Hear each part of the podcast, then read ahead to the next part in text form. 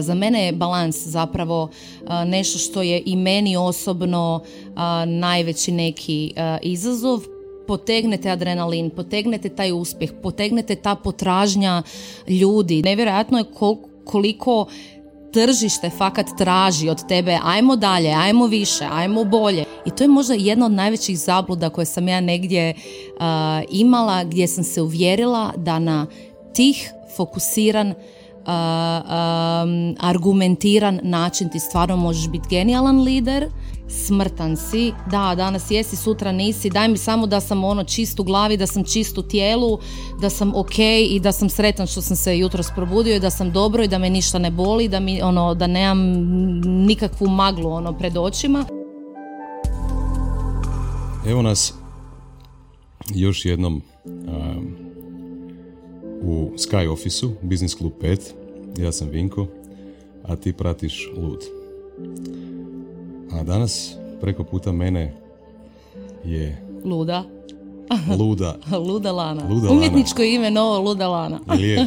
Kako ti se sviđa ime Lud?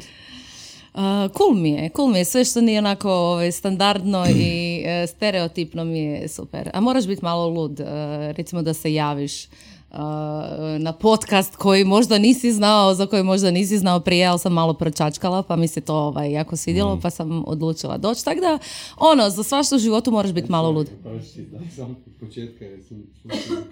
Ja, kako je bilo Isuse. dobro! Znači, se, ba, to je uvod je bio genijalno. Uvod je bio hit, ne mogu ja sa to ponoviti. Isuse Bože. Moram ja nekad nešto pa Čekaj, nisi snimio ili kaj? Ne, ne, jesam, jesam, sad sam pomaknuo kameru tamo dok si pričao. A ne veze, pa ostavi to. Kao pa ostavi to. Idemo dalje. Ajde. Ma da. Ništa ne režemo. Ništa ne režemo. A, ludi, a, tu sam ja. Ludi smo pa ne Eto, režemo. tako Idemo je, dalje. to je to.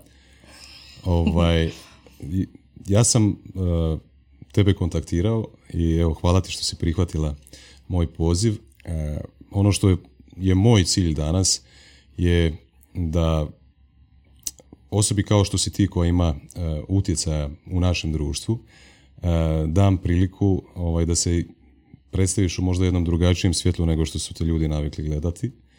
Ovaj, I to bi volio dati takvu istu priliku i drugim ljudima koji su, da tako se izrazi, možda tvog statusa.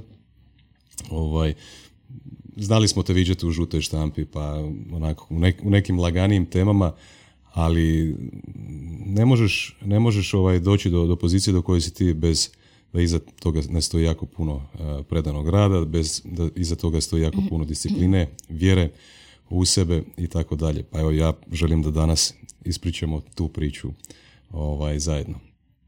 Uh, zato bi krenio na početku sa, s jednom temom za, za koju znam da i tebi isto draga, a to je rad na sebi.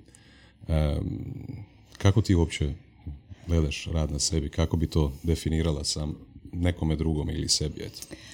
Ha, pa ne znam, ja mislim da je to nešto što... Uh, pa sad, jedan dio možda se rodiš malo s tim, uh, ali mislim da je ipak više stvar nekih situacija u životu kroz koje prolaziš, koji te neka borba za opstanak uh, na neki način natjera na to.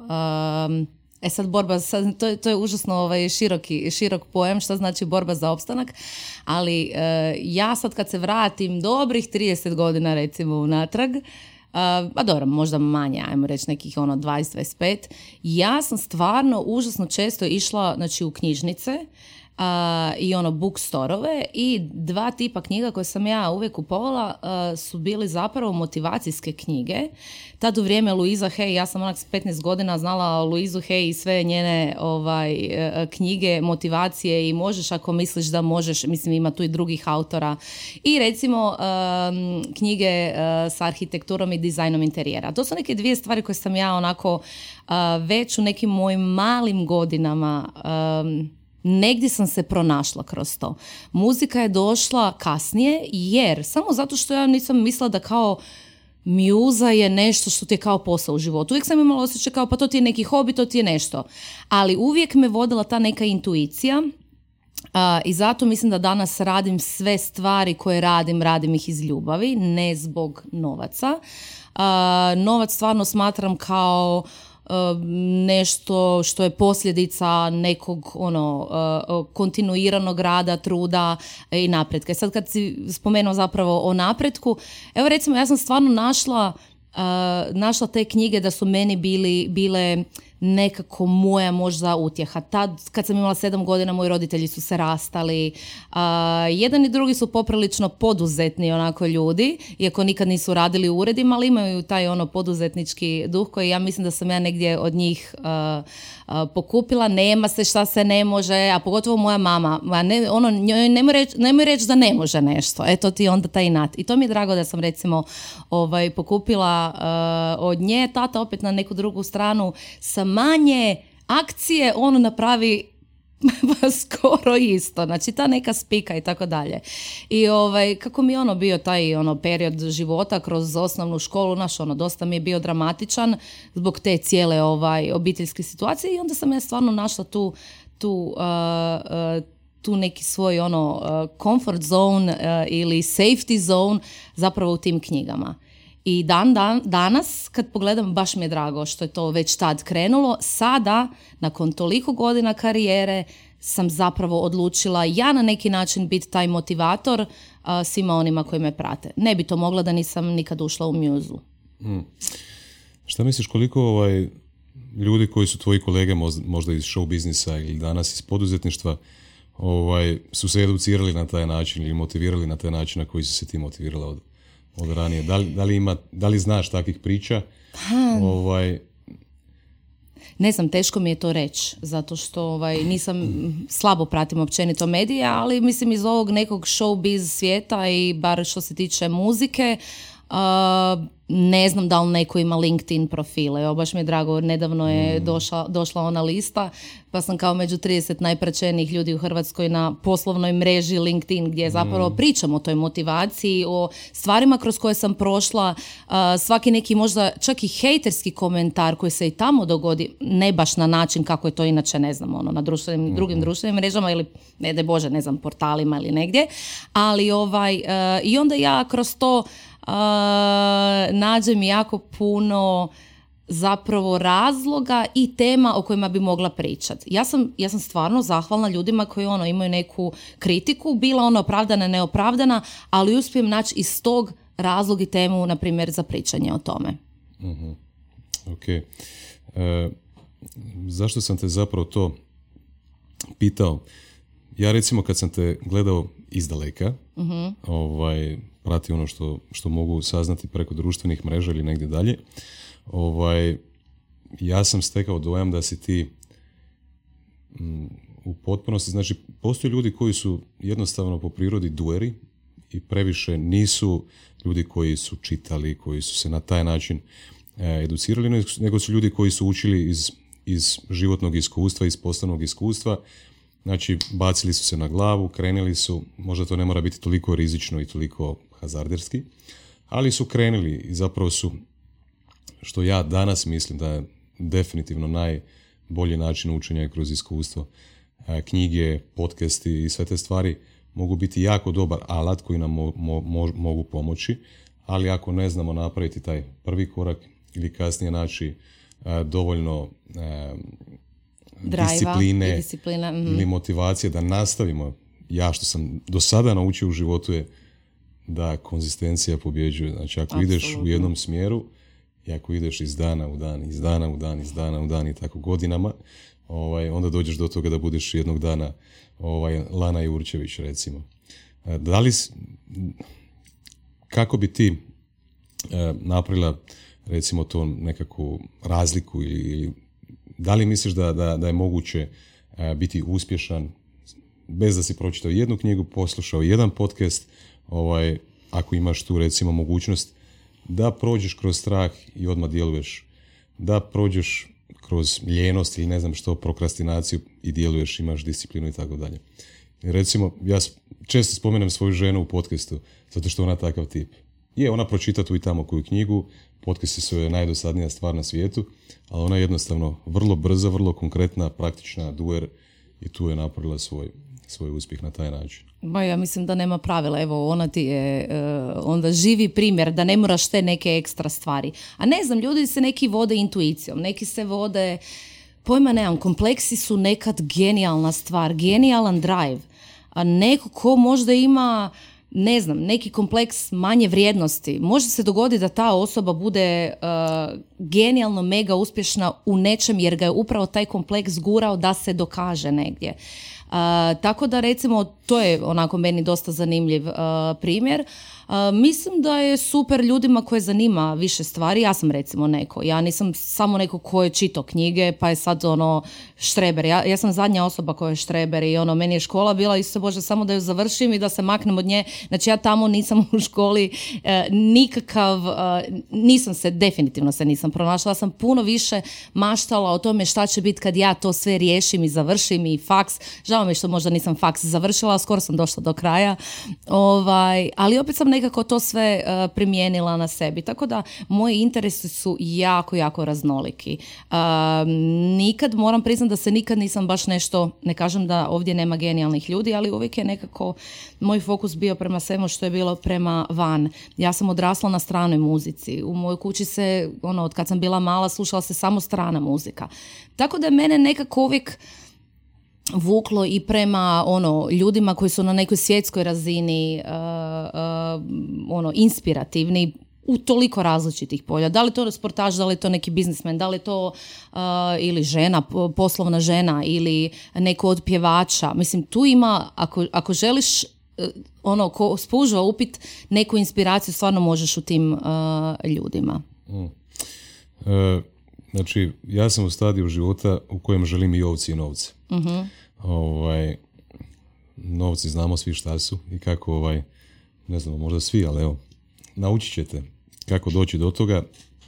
Ovaj, eh, ali primetim da, da puno ljudi tragajući za tim nekakvim materijalnim uspjehom zapravo eh, totalno ispadnu iz, iz balansa zdravlje, zdravlje se naruši, bilo fizičko zdravlje, bilo psihičko zdravlje i tako dalje. Ljudi uđu u tu jednostavno kolotečinu gdje iz dana u dan jako puno rade, možda su zaposlili svoje obitelji, možda su zaposlili svog partnera, možda su uništili te odnose zbog tog jedinstvenog fokusa samo na, samo na karijeru i posao. Kako to izgleda kod tebe danas i šta ti radiš, kakve imaš alate recimo u svom arsenalu koji ti pomažu da, da ipak dobiješ i te ovce recimo, da. taj balans, taj da, mir. E, baš, baš, baš je dobro pitanje zato što sam danas uh, objavila uh, na svojim društvenim mrežama i na Instagramu i na LinkedInu.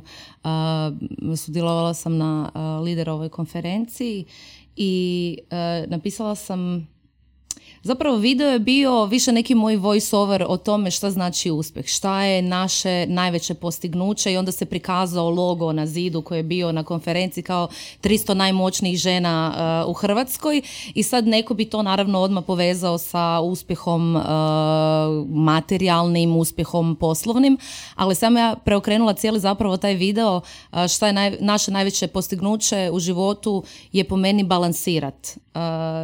Sreća i zadovoljstvo zadovoljstvo može ti privremeno biti ono neki uspjeh i stanje na računu i neki status poslovni ili privatno, ovisi kako se ko, u kojem smjeru ovaj, želi više razvijati, ali za mene je balans zapravo nešto što je i meni osobno najveći neki izazov potegnete adrenalin, potegnete taj uspjeh, potegnete ta potražnja ljudi, da li za, ne znam, pjesmama, nastupom. Mislim, ja sam nekad znala nastupat po dva, tri puta dnevno, ja sam majke mi nekad, znalo mi se to dogoditi, dođem na stage i kažem, ono, ne znam, u Koprivnici sam, kažem, dobar večer Karlovac, znači ja više nisam znala majke mi ono ko mi glavu nosi i to je ogroman, ogroman ono hype.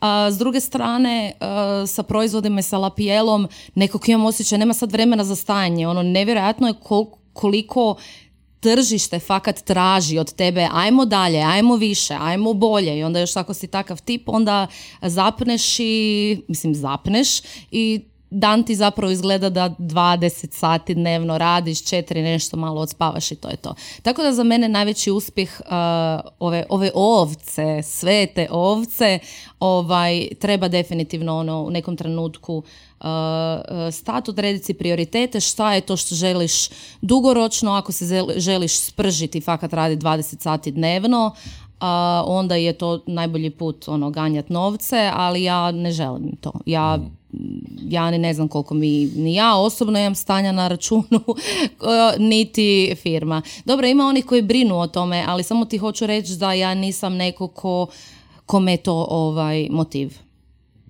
Ok. E, rekao sam u jednom od podcasta, recimo, meni je, balans mi je jedna od najbitnijih, e, najbitnijih vrijednosti koje koje ja njegujem u svom životu i zapravo najviše imam problema sa, sa tom vrijednosti. E, ne samo u tom pitanju koliko puno ili koliko naporno radiš, to je koliko se odmaraš ili na nekakav drugačiji način se relaksiraš i vraćaš se u balans, čak i sa pitanjem balansa kako biti e, samopouzdan, snažan, odriješit, a opet s druge strane biti nježan, dobronamjeran i tako dalje. Kako spojiti te nekakve ekstreme u svom ponašanju i kako to ispoljeti nekako da drugi ljudi to, to osjete. E, da li se ti pitaš ta, ta pitanja možda?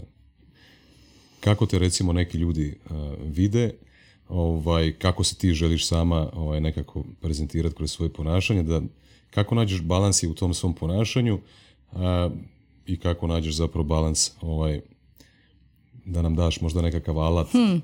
Pa ne znam, baš sam razmišljala neki dan o tome, ovaj, vozila sam se e, na probu sa bendom i ovaj, baš sam si razmišljala onako, sad, sad već e, imam lagano te godinice da se mogu, znaš, vratiti dovoljno unatrag i razmišljati o sebi i gledat na sebe iz totalno neke druge perspektive, ne više kao naš ono, jako mi je teško pričati o sebi, ne, ja kao da sam se izdigla iznad te mlađe lane i prije sam stvarno htjela i biti ljudima užasno simpatična i nesvjesno, nesvjesno, ono nije to bilo, je, sad ja sam zapravo kao nesimpatična, ali sad ću biti simpatična. Ne, to je negdje prirodno izlazilo iz mene, ta neka i druželjubivost i easy going i može i ono dođe ti te tako malo ovaj, iz dupeta u glavu e, i sa godinama ti dođe to fakat samo pouzdanje. E, mislim da ti treba ta neka mudrost. Ja kad čujem glasne, agresivne ljude, ja, ja to ono križam i ja s takvim ljudima ne želim imati apsolutno nikakvog posla, ni privatno,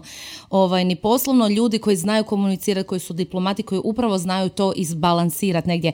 Ali činjenica je, ne možeš ti to baš znati sa 20 godina, ako si, osim ako si fakat to negdje genetski, povukao i odraslo si u takvom nekakvom ovaj, okruženju, ali ono, svi znamo da su, nažalost, nesigurnost je glasna, a svi koji znaju iskomunicirati stvari na pravi način, ali i postiću ono što žele. Ja sam uvijek mislila, joj, kako neko bez neke ogromne strasti, ogromne energije, kako može biti lider, kako može biti, eh, odnosno eh, neko ko je, sorry, krivo sam rekla, kako neko ko je samo zatejan, tih i možda nema to na van, kako, kako ti ljudi ono, jel ti ljudi uopće mogu biti uspješni, ono, jel mogu voditi timove, ovo ono. I to je možda jedna od najvećih zabluda koje sam ja negdje imala, gdje sam se uvjerila da na tih fokusiran,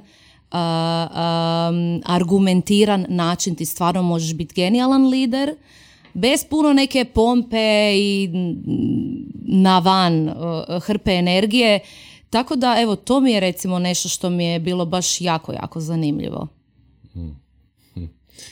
E, ostaćemo još malo kod, kod tog balansa, ajde pa pokušat ćemo na, na sljedeći način e, diskutirati o tome. E, jedna od najdražih, sad nadam se da neću propastiti, najdražih izreka e, meni, jer se ja puno pitam ta pitanja, kaže ovako, e, ja nisam ono što ti misliš da ja jesam. Ja nisam ono što ja mislim da ja jesam. Nego u sredini. Ja sam ono Ili? što ja mislim da ti misliš da ja jesam. Što znači da si ti u svakom odnosu drugačiji. Ti živiš zapravo u percepciji percepcije. Ja kad sjednem s Lanom sada, i ako ja osjetim da Lana ima dobro mišljenje o meni, da, da me podržava, da joj se sviđa moj karakter ili šta ja znam. Ja ću sebe vidjeti kroz taj odnos na taj način. I zapravo onda se da o čemu ja razmišljam. Recimo, kad gledaju ovo, ovo kolege s mog posla, oni će meni reći, a vidi ga, nisi imao integriteta, rekao si nešto u kameru, a na poslu se, se ponašao drugačije, a, a ti kao promoviraš te ideje, ideje tu u podcastu, jel? I onda sam ja zapravo shvatio znači da, da mi unutar sebe imamo stotine ličnosti, stotine uloga, ti si pjevačica, ti si poduzetnica, ti si partnerica, ti si kćer, ti si svašta nešto. I u svakom tom odnosu Smo drugačiji. smo drugačiji.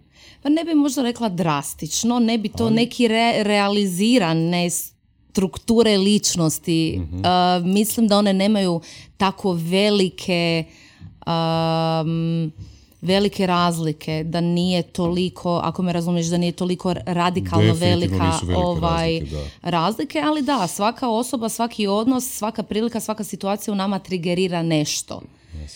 I ovisi. Možda ono, e, ćemo se ti i ja sad obožavati, biti bit BFF do kraja života, jer ja vidim da ti si mene tu pozvao, očito ovaj, imaš neki respekt prema onom što radim, pa eto, možda ću se ja zbog toga osjećati ovaj, ugodnije. I sad pričam uh, o ovaj primjer konkretno, ali ovaj, tako je sa svakim zapravo.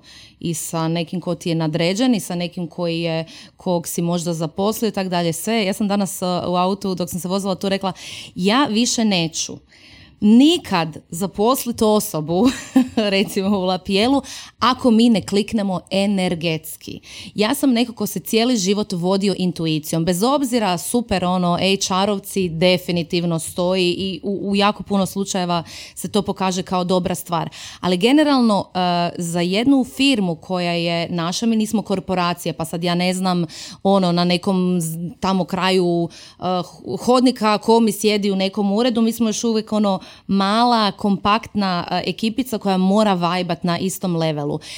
Možeš imati iskustva, ne moraš imati iskustva, potpuno mi je nebitno, ali ako mi kliknemo na ovoj energetskoj razini, ja stvarno vjerujem da nema tog šta ta osoba ne može naučiti ili da se povežemo ono na najbolji mogući način. Tako da ovaj, meni su ti tu energije sve, pogotovo ja sam ono intuitivna škorpionka, ja na intuiciju stvarno ono sam sve u životu radila i upravo to ono, na intuiciju ušla u muziku, ne iz ne znam kojeg razloga, ušla u Lapiel, u ogroman i zahtjevan ono posao, tako da ima tu još ono puno, puno nekih stvari, interesa, ali meni je stvarno intuicija broj jedan. I uvijek se pokaže točno. E, kompanija koju pratim zove se Mind Valley. Ne znam si ikad čula za njih. Poznato mi je. E, I njihov osnivač Višen Lakjani, on e, znači jedna od najbitnijih treninga ili edukacija trenutno u Mind Value je trening intuicije. E, I te treninge intuicije prolaze zaposlenici najvećih svjetskih kompanija trenutno. Jel ti kad gledaš naš život ovaj, u konačnici zapravo određuju naše odluke, a, mi taj proces odluka sebe nikad nismo osvijestili, jel tako?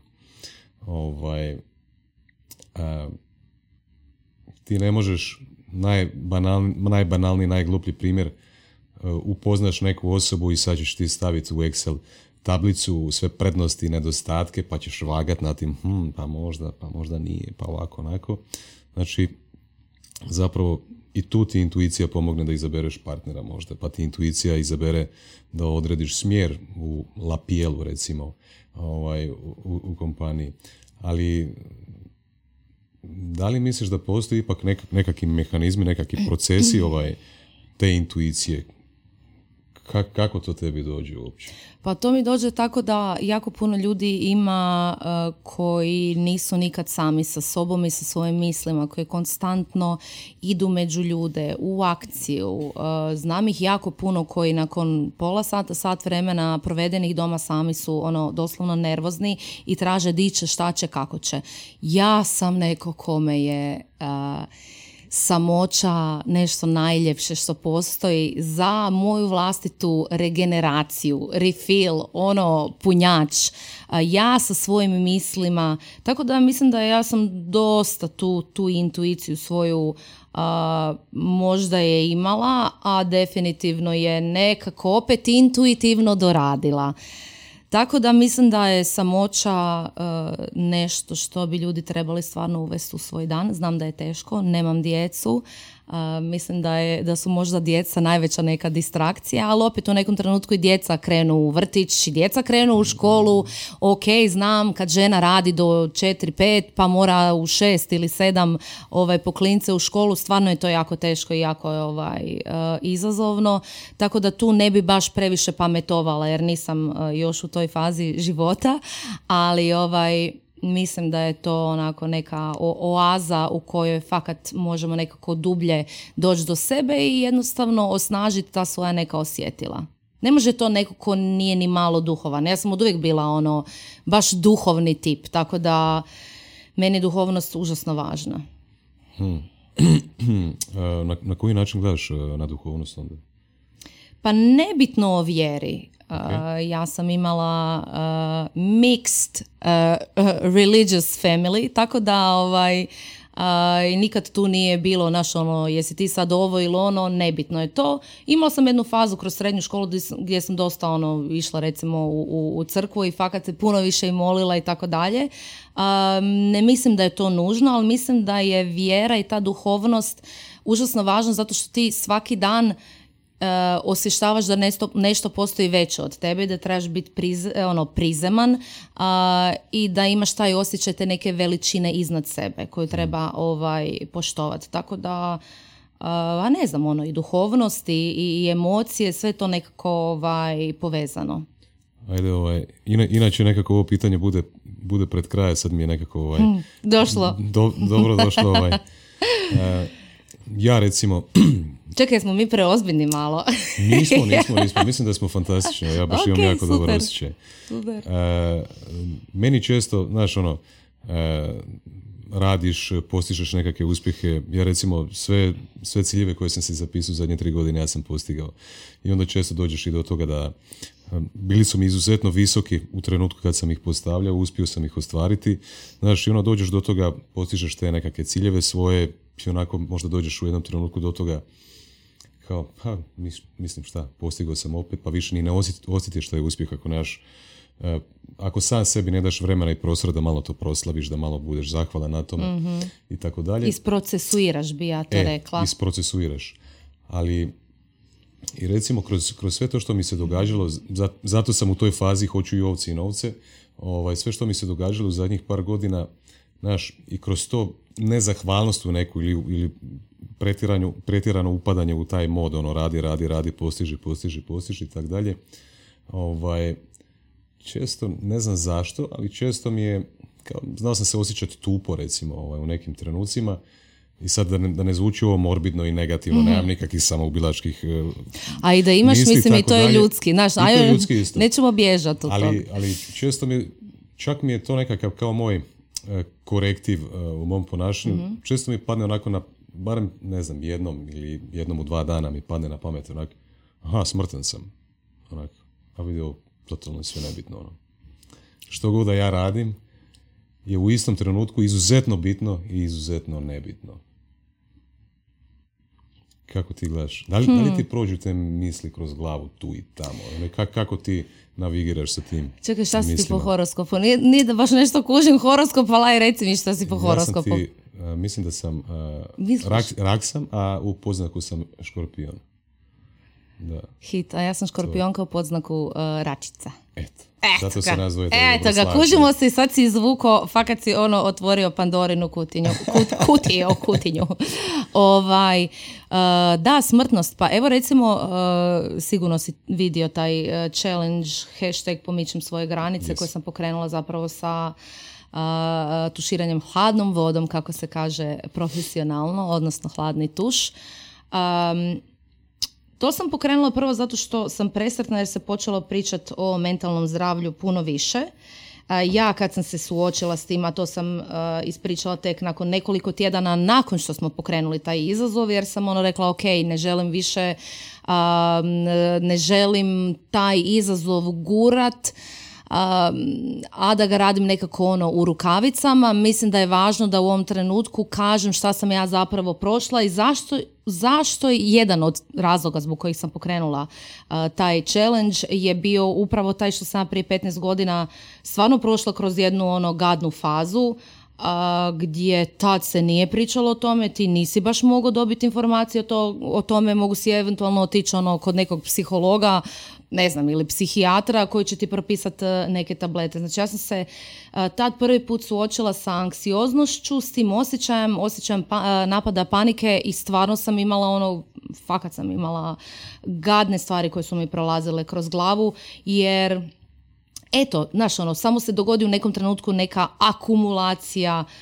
svega živog i to ti izađe na van. Ja sam danas fakat presretna što sam prošla kroz to i to je upravo to smrtan si, da, danas jesi, sutra nisi, daj mi samo da sam ono čist u glavi, da sam čist u tijelu, da sam ok i da sam sretan što sam se jutros probudio i da sam dobro i da me ništa ne boli, da, mi, ono, da nemam nikakvu maglu ono, pred očima. Tako da, ovaj, oh, trebalo je 15 godina da da, da zapravo ono izađem sa, sa tom pričom koja je onako fakat odjeknula. Toliko poruka sam dobivala. Ja sam znala odvojiti u danu, znači uz ovaj moj ludi tempo ja sam znala u danu odvojiti četiri puna sata. Sjedila sam, čitala sam sve poruke, uglavnom žena javljali su se ovaj, i muškarci i dečki a, koji su dijelili priče koje bi ja rekla da su bile puno gore od mojih. I jednostavno ono, znala sam da, da ne smijem stati, da ovaj challenge je super stvar, da smo osvijestili ljude, da je ljudima užasno puno značilo što je neko kao ja iz ovog svijeta, pogotovo nekog kog oni stalno vide da je nasmijan, da je uvijek sve super, da je sve savršeno i tako dalje. Da, mislim, ti možeš funkcionirati na vani super, ali ono, s druge strane si, ono, Bože pomozi. Sreća, ta moja faza je trajala, ono, prije 15 godina, nekih godinu dana. Ja sam nakon godinu dana s nekom svojom snagom volje i radom na sebi uh, uspjela otkloniti te sve stvari. Uh, tako da, ali mislim dan danas kad je meni ono fakat tempo i overload, da, ono, meni ja legnem u krevet, meni srce 150. Ja ne mogu nekad do 8 ujutro zaspat. Doslovno koliko, a ne želim pit nikakve ono ne znam, normabele i bilo kakve lijekove, ja sam jako, jako ovaj, protiv toga. Rađe sam za to, ok, Lana, ajde, di ti je overload, šta je previše, šta ti ne paše, je li ti neko toksičan u okruženju, ajmo, gle, ja sam počela fakat rezat, ono, nemilosrdno, ja, ja, ja, ono, ja sam sebi najvažnija, i sve što je pogubno za mene e, nije, nije tom mjesto u mojoj blizini. I to je to. Mislim, ne, ne smijemo sad mi tu anksioznosti, te napadaje panike krivit kao, ne znam, došao je tornado i ja nemam veze s tim. Naravno da imamo veze s tim, zato što smo se izložili nekim stvarima ili, se, ili možda, ne znam, smo overthinkamo, možda smo i sami malo nešto tu krivi, tako da ono, to je jedna stvar gdje ono trebamo na neki način malo i prihvatiti odgovornost da je naša ili ono što si pričao zbog odluka koje donosimo, da li uzimamo na sebe previše posla, nemamo taj kapacitet, mislim, znaš, mislim da je čak ok da nekad ako sve prođe ok, čak je i dobro da prođeš kroz tu neku fazu, jer fakat ja danas ne bi bila to što jesam, ja ne bi danas bila veći fighter nego što jesam i sve te ovaj, druge stvari. Tako da sad na tu fazu života pokušavam komunicirati da to ljudi probaju nekako kao na neki blagoslov gledati, jer ti je to stvarno ono, neka sila ti je došla i rekla halo, mala, mali, ajde sad izvoli, ono, počni, ono, rješavati stvari, primi stvari u svoje ruke i dovedi svoj život u red. Najgore kad ti cijeli život na istom levelu, brate, imaš ono 90 godina, nisi se uopće ni osvijestio, nemaš svijest, nemaš zrelost, nemaš ništa. Eto tako, proživio si onda život na nekom ono, levelu koji meni baš i nije e, nešto što ja želim sebi. Apsolutno se slažem s Eto. ovaj, ja, ja volim recimo u svom životu ovaj, testirati svoje granice, vidi gdje su. E, volim nekad udariti Gdje si ti pomaknuo svoje granice? Ajde da čujemo sad to. E, pa ja ti jako često, jako često ako govorimo sad samo o hladnom tuširanju, jako često ovaj, e, se tuširam na taj način. Recimo, u zadnjih par tjedana svaki dan se tuširam minimalno tri minute u hladnoj vodi. Znači, Kreneš iz tople u hladnu ili Odmah u odmah, hladna? odmah u hladno. Imam kući i saunu, pa znam kombinirati saunu Top. i hladan tuš. Ovaj, I svi oni naravno benefiti od... eh, Znači, slušao sam recimo Andrew Hubermana, ako znaš za njega. Mhm, čula sam, da. On je rekao postoje dva načina kako možeš se boriti protiv stresa. E, prvi ti je recimo kroz dah, gdje možeš riješiti se nekog akutnog stresa ako a imaš dovoljno sposobnosti biti svjestan tog trenutka kada, kada si, si uđeš recimo u stres. Ovaj, imaš dva dupla udaha i jedan izdah kroz, kroz, uz- kroz usta. Znači dva dupla udaha kroz nos. Ako si primijetila, sigurno to nekad napraviš i intuitivno. Doslovce udah ovak. Pa to je- to svi, svi to imamo svi kad imamo. Znaš, ali idu Da, dva da. udaha. skužila sam, ali imaš i drugu varijantu. I druga ti je, on je rekao druga je osim daha, znači ovo te može riješiti akutnog stresa, a tvoju rezistenciju na stres može, e, baznu rezistenciju na stres može popraviti e, hladan tuš. I on je rekao oko 12 minuta tjedno hladnog kupanja ili tuširanja. Šta si rekla, osim... A, osim ne, ne, ne, imaš i opciju, recimo, imaš i opciju uh, udah 5 sekundi, 5 sekundi ga zadržiš i 5 sekundi izbacuješ van. I opet drži. Znači ono, To je box, box breathing.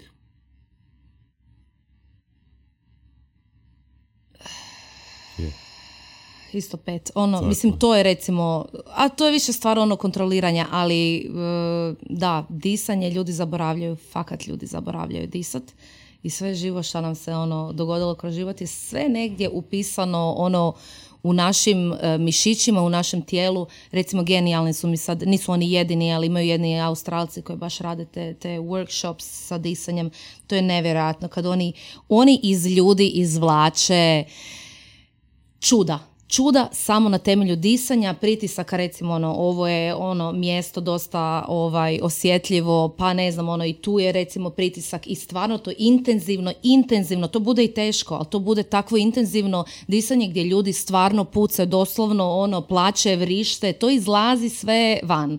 Sva, da oprostite, govna izlaze van. ne u doslovnom ovaj obliku, ali fakat da. I stalno kad smo mi to, tom grču, zaboraviš disanje, ono to malo, plitko, kratko disanje, sve ti se grči negdje u tijelu i tak dalje i onda, eto, krenu i, nažalost, ovaj, se to sve eh, na tijelo ovaj, izbacuje van, pa neko dobije, nažalost, rak, pa dobije ovo, pa dobije ono. A opet ljudi misle da je to nešto izvana, ono, došetalo.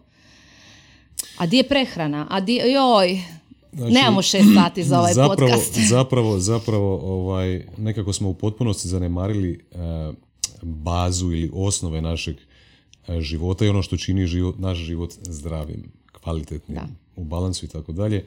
Od same prehrane pa do spavanja, pa do e, Disanja. nekakvih alata kao što su disanje, e, posture recimo isto, jel, na koji način. Svi se smo- držiš.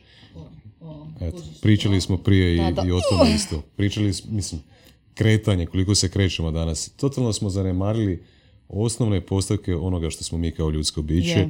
Je, je. Ovaj, I nije ni čudo. Recimo ja isto, eh, ja, ja čak u ovom periodu života imam problema s anksioznošću. Ja sam prije mislio, šta je anksioznost, šta je to? Pa nisam nikad osjetio anksioznost. Ja sam kao neki stres, znaš, ovo ono i tako neke stvari. Šta je anksioznost? I onda sam baš u potpunosti osjetio to na svom tijelu. E, recimo u nek- nekakvim periodima pretjeranog rada e, mi je znao doći neki kraći period tišine recimo, znaš, smanjile su se aktivnosti i ja sam ti se u tom trenutku osjećao kao da će mi neka divlja životinja iskočiti iz prikrajka, ono, znaš, kao nemoguće da je ovako sad tiho, sad će nešto se desiti, sad će nešto doći. Ovaj, znao sam čak za vrijeme spavanja struga se zubima, to se zove bruksizam, ovaj, radi toga, znaš, stalno kao nešto pokušaš riješiti, napraviti negdje, ono, znaš, i onda očito ta fizička manifestacija, ono, kroz ovo psihološko kao stiskanje zubi, jel? Ovaj, tako da sam to na razno, ra- razno na- razne načine rješavao. Nosio si one udlage i to. Jesam, da, jesam, ovaj, jesam, da. Daj, molim te, reci nam, uh, šta je LaPiel, uh, kako LaPiel trenutno izgleda, koja je tvoja vizija za LaPiel? Vidiš, ovo sam, ovo sam donijela, uh, teamwork makes the dream work. I to je fakat ovaj, istina, koliko god ja nekad ono useju svoje kljuse, ja mogu i da mi ode ovaj i da ostanem bez onog i da ovo ja to mogu sama. Ali ovaj e, najljepši je osjećaj stvarno kad imaš više ljudi koji, koji grizu prema nekom istom e, cilju i koji to vole prvenstveno. E, tako da nije nam lako naći stvarno ljude. Ja i jesam, priznajem, dosta zahtjevna, ali mislim da rezultati koje smo mi napravili u ovih par godina stvarno su, evo da pokucam u, do- u drvo, jako veliki i znam da su mi neke agencije se javljale još i prije i rekli su Lana samo da znaš mi uzimamo kao tvoju karijeru i način na koji ti radiš kontent sa sponzorima i tako dalje pa sad kao i sa Lapielom kako radite kontent i cijelu općenito identitet ono brenda kao nam je wow i to uzimamo ono često zna biti na sastancima kao neki ovaj kao neki primjer i to mi je baš, baš mi je to ovaj wow kompliment ali kažem, opet radim to nekako intuitivno, shvatila sam da kroz Lapiel mogu možda čak nek, više nekih svojih vrijednosti gurati, ajmo to tako nazvati, nego možda kroz svoje kanale. Mm, Zato što, mislim, ono, uh, ruku na srce, ipak uh, smo mi žene ono malo senzibilnije i malo smo otvorenije. Uh, Znaš, ono, mene ipak publika koja me prati su pola muškarci, pola žene. Prije čak zapravo bilo više, više ovaj, e, žena, a sad je to tu negdje pola-pola. E, mislim da se sad to opet malo mijenja, tako da kroz moju karijeru kako ja se mijenjam, tako se mijenja na neki način i publika, ali ovaj, eto, shvatila sam da kroz Lapiel e, se može napraviti jako puno e, dobrih stvari, pa na kraju krajeva krenuo je i taj hladan tuš. I kako gledam na Lapiel u smislu, pitaš me kao poslovno ili... Ja, na primjer, svaka kompanija ima proizvod ili usluge koje prodaje. Ali ono što je zapravo najbitniji dio kompanije je brand koji se gradi. Jel Da. tako? Ti iza uh, brenda Lapiel imaš i svoj osobni brand kao Lana Jurčević, ovaj, ali svi, recimo, ja kad bi tebe pitao da li si ti Nike ili Adidas, ti bi odgovorila, ne znam, Nike. Odgovor- odgovorila bi iz razloga zato što intuitivno, podsvjesno, ti rezoniraš sa Tako je. vrijednostima brenda Tako je, koji je tako Nike, je, jel tako? tako je. Znači, koja je tvoja vizija, recimo, Lapiela, jel ti si sad krenila i sa temama o, o stresu, anksioznošću, depresiji, pomič- pomicanju svojih granica. Recimo, ti, ti kroz tu komunikaciju zapravo gradiš Tako brand je, tako Lapiela, je. tako? Pa ja mislim da smo mi s tim, to nije novo, možda je sad ovo nekako najviše odjeknulo, ali mi stvarno od početka radimo stvari gdje se uključujemo a, imali smo jako puno nekih ono aktivacija na onlineu gdje nije bilo uopće ništa prodajno. Krenuli smo od te pandemije recimo gdje iako alkohol za dezinficijens, alkohol kao sastav, odnosno kao sastojak u lapijelu nije nešto što mi koristimo. Ali smo bili ono u varijanti, ok, ja sam rekla ono, nisam sigurna da želim da Lapiel proizvodi dezinficijense. Jedini uvjet, ako ćemo proizvoditi dezinficijense, mislim ti tad u to vrijeme do alkohola nisi mogao doći, ali mi smo uspjeli doći do alkohola. Mi smo proizveli e, određenu količinu, pa poprilično dosta, e, dosta komada i onda smo odlučili, ok, mi od ovog, s obzirom da se ne uh, da ne rezonira sa našim ono sa našim odlukama vezanim uz, uz sam sastav proizvoda, ovo ćemo prodavati isključivo radi sigurnosnih razloga i odreći ćemo se apsolutno uh, cijelog profita. Uh, odrekli smo ga se, nismo uzeli lipe od tog cijelog projekta. Od tih novaca kupovali smo maske, donirali smo dezinficijense. Maske dezinficijense smo donirali u najveće hrvatske bolnice u Hrvatskoj. Snabdjevali smo beskućnike. Ulagali smo u neke inovativne programe koji su bili, inovacijske. Mi smo taj period odlučili, ok, mi ćemo sad biti fakat ono, vratit ćemo društvu na neki način, bez obzira što nijedan retailer nije htio uzeti naše dezinficijense jer ih je imao milijardu. Mi smo smo ipak napravili ono stvarno čudo po pitanju online i prodaje i dezinficijensa. Ljudi su pisali takve poruke, uh, hvalospjeve, pjesme, sve živo. Znači ono, vaši dezinficijenci jedini koji mi nije ono raskrvario ruke, doslovno su nam slali krvave ruke i kako su im se oporavili, znači ono ruke i koža, jer smo to iskombinirali ono da, pošto imamo prirodne sastojke, ovaj, mogli su si uzeti bilo što drugo ovaj, na našem webu i te kremice za ruke i tako dalje. Tako da je to recimo bila prva jedna ono lijepa priča, ali recimo oko uh, majčinog dana smo radili razno razne ono stvari. Napišite pismo svojoj mami. To su bila pisma takva da smo mi kolektivno svi cure u uredu, mi smo lile suze, mi smo plakale kakva su to bila pisma i onda smo mi pakirali pakete i ono tim najljepšim pismima, uh, odnosno mamama tih žena ili cura koje su napisale pisma, slali smo im ono ogromne pakete, poklone i cure te koje su se prijavile na tu našu ovaj kampanjicu su se snimale kako mami čitaju to pismo. Nema, to, to, su, to su takve emocije. Znači ono na što sam posebno ponosna, a to je mi nismo brand i proizvod. Mi se ne bavimo prodajom 100% vremena. Mi se bavimo communityjem, temama koje su važne, temama koje su aktualne, teme koje mogu nekom pomoć, nadograditi nekog. Tako da ja mislim da ljudi, da sad se pita kupce Lapijela kako bi opisali brand, ja mislim da bi imali dosta nekih stvari koje bi mogli reći o brendu kao o nekom karakteru, kao o osobi. Jer ja stvarno smatram da smo mi napravili community. Imate proizvode za muškarce isto? Imamo neke stvari koje su unisex, uh, koje, za koje znamo iz povjerljivih uh, uh, izvora da kradu svojim ženama.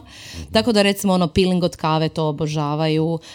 ove nove shower gelove koje su onako malo nišne note, ono nišnih parfema i jedan i drugi taj ono naranđa malo orijentalna imamo taj jedan nar noir koji onako malo ima ono mušku notu za jake žene ali to ovaj i muževi i dečki kradu to isto znam. I tako imamo nekih ono stvari. Nismo još krenuli ono full kao prema vama ali vidjet ćemo. Šta, e, šta znači ime Lapiel? Lapiel znači koža na španjolskom. Koža na španjolskom. I kod mene je sve. Meni se firma, znači prvo ja sam Lana, pa kad sam potpisala za Warner Music sam postala La Lana kao prema van, pa sam imala La Studio koju sam pokrenula nakon plesa sa zvijezdama, pa La Piel, pa kažem i moja firma za nastupe počinje sa La i tako. Sve na La La.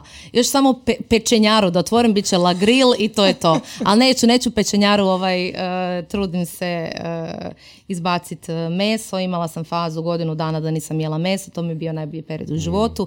Iako po krvnoj grupi i svemu i svim navikama i sve sam ono, čovjek bi rekao, ova se nikad neće manit mesa, ali mislim da stvarno je prehrana ogroman, ogroman dio našeg života i da tu treba malo više uložiti. kao lavege grill.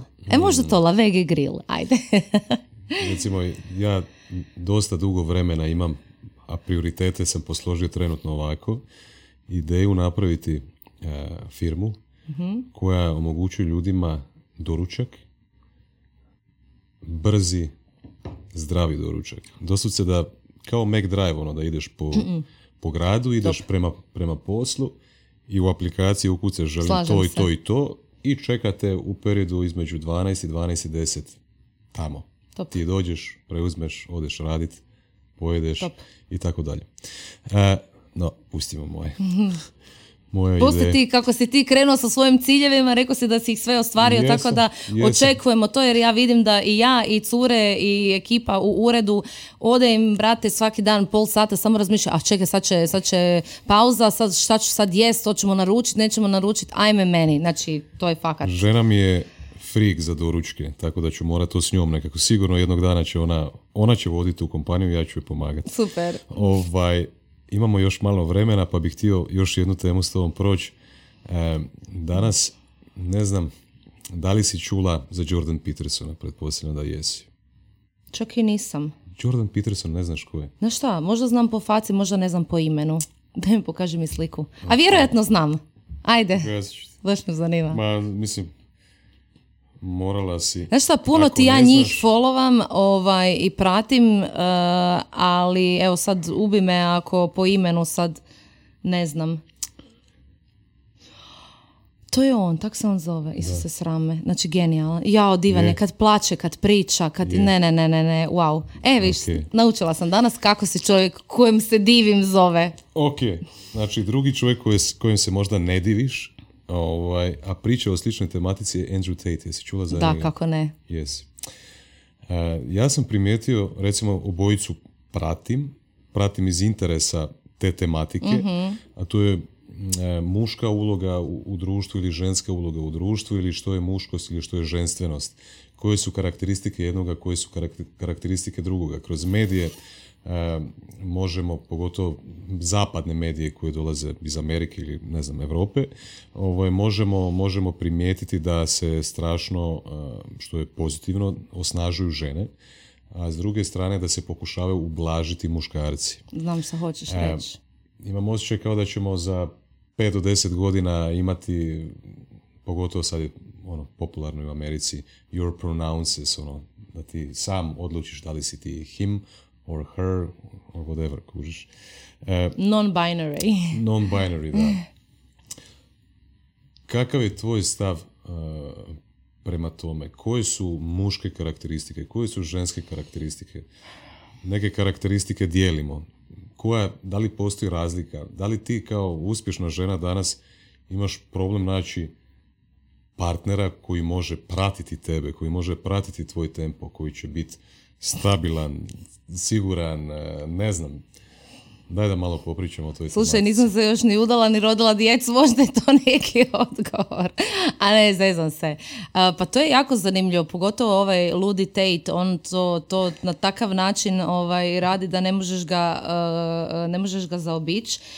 Po meni ima tu puno stvari koje on dobro govori, samo on to tako na malo neki sirov način kaže, pa onda ga se uzme ovaj, za loše. Ali šta ja znam, ko... hm. Gle, ja mislim da je najfer da su ljudi ravnopravni. Um, nama je neko utovio u glavu da su muškarci provajderi, da su oni ti koji su na terenu, a mi smo kući. Tako je bilo još i s našim bakama. Mislim, negdje se to negdje kod naših mama i tata tek počelo, ajmo reći, izravnavati. Sad je to već došlo do tog da imaš hrpu žena koje su puno uspješnije. E sad, kako će to muško shvatiti? Ono, da li ima manja jaja nego njegova žena koja ima velika muda ovaj, a, ili šta? To je jako zeznuto, zato što mi, mislim, ono, živimo u nekom sustavu i sistemu i gdje se zna od prije šta kao kako treba. Ko nam je ikad rekao da trebamo jest meso? Nemam pojma, počeli smo jesti meso se kao meso jede, pa isto tako kao imaš, znaš ono, trebaš imati muža koji se brine, koji donosi novce doma, koji je ono uspješan. Opet vidiš i u današnje vrijeme kad smo se mi osnažile, koliko je njima važno da oni sebi kupe u nekom momentu života dobar auto, jer je njima auto neki status, pa hoće dobar sat, ne znači da su to površni i isprazni frajeri, ali negdje to vama još uvijek jako puno znači. Pa ajmo sad ako krenemo o fizionomije, znaš ono, jeste vi ono provajderi, a mi, ne smijem, ne smijem reći prave riječi zapravo, ovaj, uh, ili mogu, ne znam, čekaj razmišljam. Odluči. Intuicija, ajde što ti kažeš. Pa ne, mislim da su ljudi ovaj, shvatili što sam htjela ovaj, reći o primanju i davanju, ne? Da. Ovaj, tako da mislim ima tu nešto uh, zašto smo mi ipak različitog spola i da, i zašto smo mi toliko ono satkane kompleksni od vas? Jesmo ono. Ne sve naravno, ali negdje ono ako se ti vratiš toj fakat svojoj nekoj ženskoj energiji, mi stvarno imamo puno nekih stvari koje vi nemate. A opet vi imate da bi trebali biti i izdržljivi i mentalno jači i probitačni i tako, pa sad onda dolaz- dolazimo vjerojatno do ono muško-ženske energije koja, a definitivno je se malo tu to sve negdje poljuljalo. Ja mislim da se mi pogotovo mi koje smo ovaj, dosta onako samostalne i tvrdoglave i independent, da malo se moramo negdje vraćati malo u tu svoju žensku ovaj, energiju, a ne glumit frajere.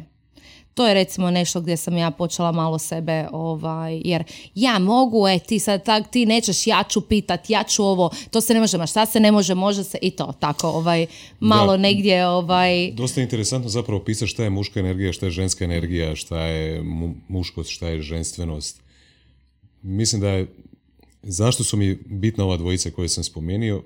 Zato što vidim da je nevjerovatno velika potražnja za tim sadržajem danas.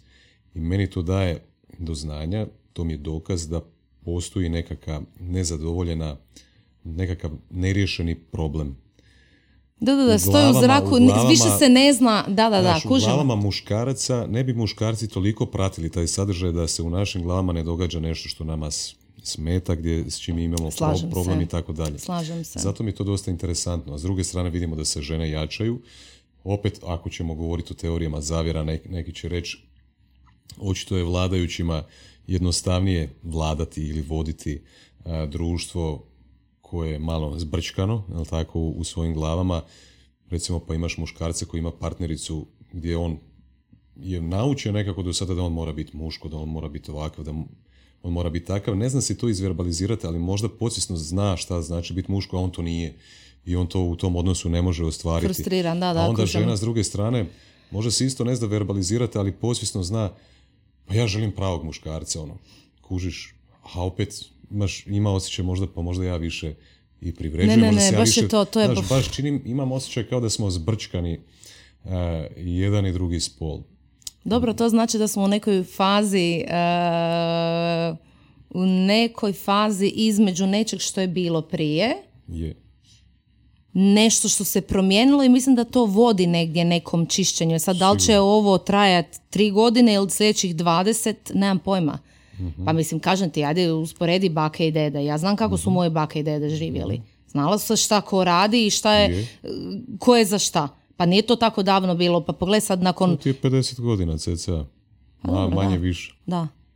Da. Kužiš i sad je druga, druga priča. Žene nevjerojatno napreduju, pa ako gledaš po korporacijama, pa evo i na toj konferenciji gdje sam bila ovaj, nedavno, mislim to su žene koje vode takve nenormalno velike budžete, takve ogromne korporacije i sad ti dođi doma mužu koji svaki dan ide, ne znam, radi kao učitelj u osnovnoj školi, možda I oni on je imaju... ostao kod kuće čuvat dijete, recimo, on je na porodiljnom, šest tako je, mjeseci, godinu recimo, dana. Recimo, a ona rastura i ne može si dopustiti recimo porodiljni tolki, na primjer. Ja ne znam koji si muškarac to može danas e, prihvatiti u potpunosti da je, da je u potpunosti si ok s tim.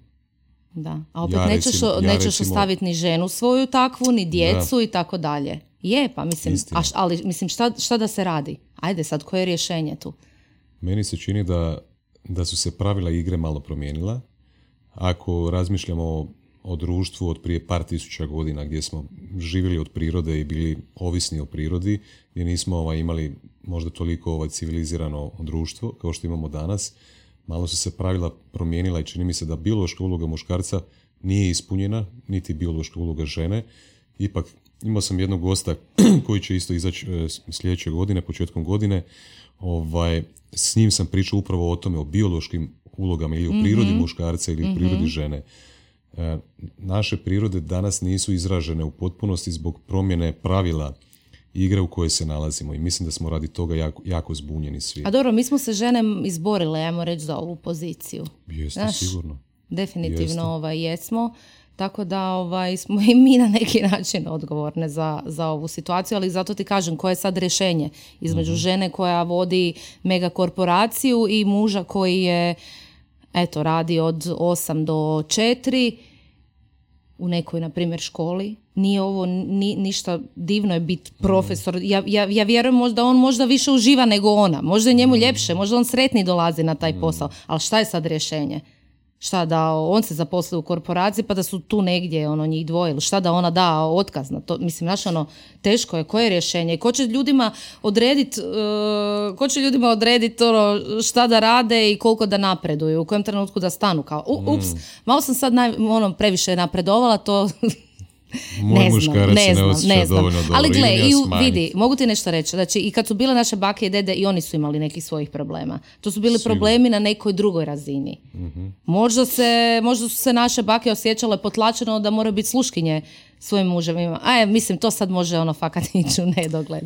Ali tema je definitivno zanimljiva. Jako, jako. Ne, htjela sam ti samo još ovo reći. uh, ja ću... uh, um, Znači, nazvat ću ga Mićo, jer ne volim ga zvati u medijima kao uh, pravim imenom, ali moj dragi Mićo uh, je jedan od rijetkih osoba koje je imao nevjerojatno, u mom slučaju kad si pitao kako je meni, ili meni teško naći nekog ko mene prati i ko ko ne svača neke moje uspjehe ono kao ono neki svoj kompleks. On je stvarno jedan od rijetkih koji je mene uvijek motivirao. Znači, čak i kad sam ja rekla, joj, ne znam, jel mi se to, ne znam, jel to ono, ajde, ajde, ne znam, i sad ono, faza kak je bila pandemija, ajde, znam da si najsretnija, vidio sam te milijardu puta na toj pozornici, znači ti si u sedmom nebu, ajde pjesme, ajde ovo, ajde ono, mislim i po pitanju ono nekih mojih osobnih, naš ono a, a, a, prepreka i tako dalje, to je toliko važno, s kakvim ljudima se okružiš, pogotovo kad biraš neko ko će ti biti partner u životu, ali ovaj, evo ja sam baš recimo na tom zahvalna, što nije u mo... ha mislim to je opet što ti kažeš i neka moja odluka, ali negdje su se poklopile neke kockice da je u moj život došla osoba koja na nevjerojatno lijep i motivirajuć način mene gura napred, ne shvaća kao bilo kao, koju neku svoju slabost, na kraju krajeva s njim sam izgradila Lapijel. Opet da nije bilo njega i njegove ekspertize u smislu e-commerce isto ono, sve zna što se vani događa, zna sve ono, kako firme koje nevjerojatno ono rastu, šta rade, ko su im CEO-ovi, sluša, zanima ga to i tako dalje. I on je puno više analitičan od mene. Tako da ono, mislim, naš, ne, ne bila PL definitivno bio to to da nije bilo njega od, od samog starta. Mislim da samo trebamo prestati da e, stavljati labele e, nekim karakteristikama da li su dobre ili da li su loše. Biti analitičan ne znači biti ne znači lošije nego biti mm, ekstrovert ili komunikativan ili što god. Ne znači ako, ako uspijemo doći do toga i ako uspijemo naći nekakav hibridni model ovaj, gdje su i žene isto u današnjem društvu i samostalne i uspješne i tako dalje, gdje i naravno, mislim, danas realno je vama je teže. Ako, ako, ako ćeš biti majka i, i osim toga još ovaj, pokuš- pokušati ganjati nekakvu i poduzetničku karijeru ili korporativno nebitno ili pjevačku ili u nekoj drugoj profesiji, sigurno da je, da je, da je zahtjevnije vama. Ali postoje načini danas kako se može to sve puno bolje organizirati i puno bolje izbalansirati, tako da oba partnera e, budu zadovoljna u tom odnosu. Slažem se. E, la Lana, La Piel, hvala ti što si bila la luda danas. La luda, yes. Jako si me inspirirala, vjerujem da si inspirirala ovaj, i sve naše slušatelje, i sve naše gledatelje. Nadam se. Hvala ti što si se prikazala u jednom možda drugačijem svjetlu nego što sam te ja imao priliku vidjeti. Ovaj, I želim ti jako puno sreće i uspjeha eh, dalje u, u životu i u karijeri. I želim da, da i dodatno inspiriraš ljude i- i komuniciraš teme koje su jako bitne za naše malo slatko društvo gdje ovaj, imamo sportaše koji nas toliko uveseljavaju gdje e, vidim da e, danas i u budućnosti ćemo stvarati kompanije koje su jednako uspješne kao ti naši sportaši na svjetskoj razini. Mislim da imamo nek, neš- nešto se tu događa na ovim prostorima i želim da to u potpunosti iskoristimo i hvala ti što pomažeš ljude inspirirati. Hvala s onim tebi. High five, high five. E. Daj. Hvala svima. Ako ste izdržali do kraja, svaka čast. Imate kapaciteta i potencijala da radite što god želite. Eto, to je to. Ekipa, vidimo se. Bok.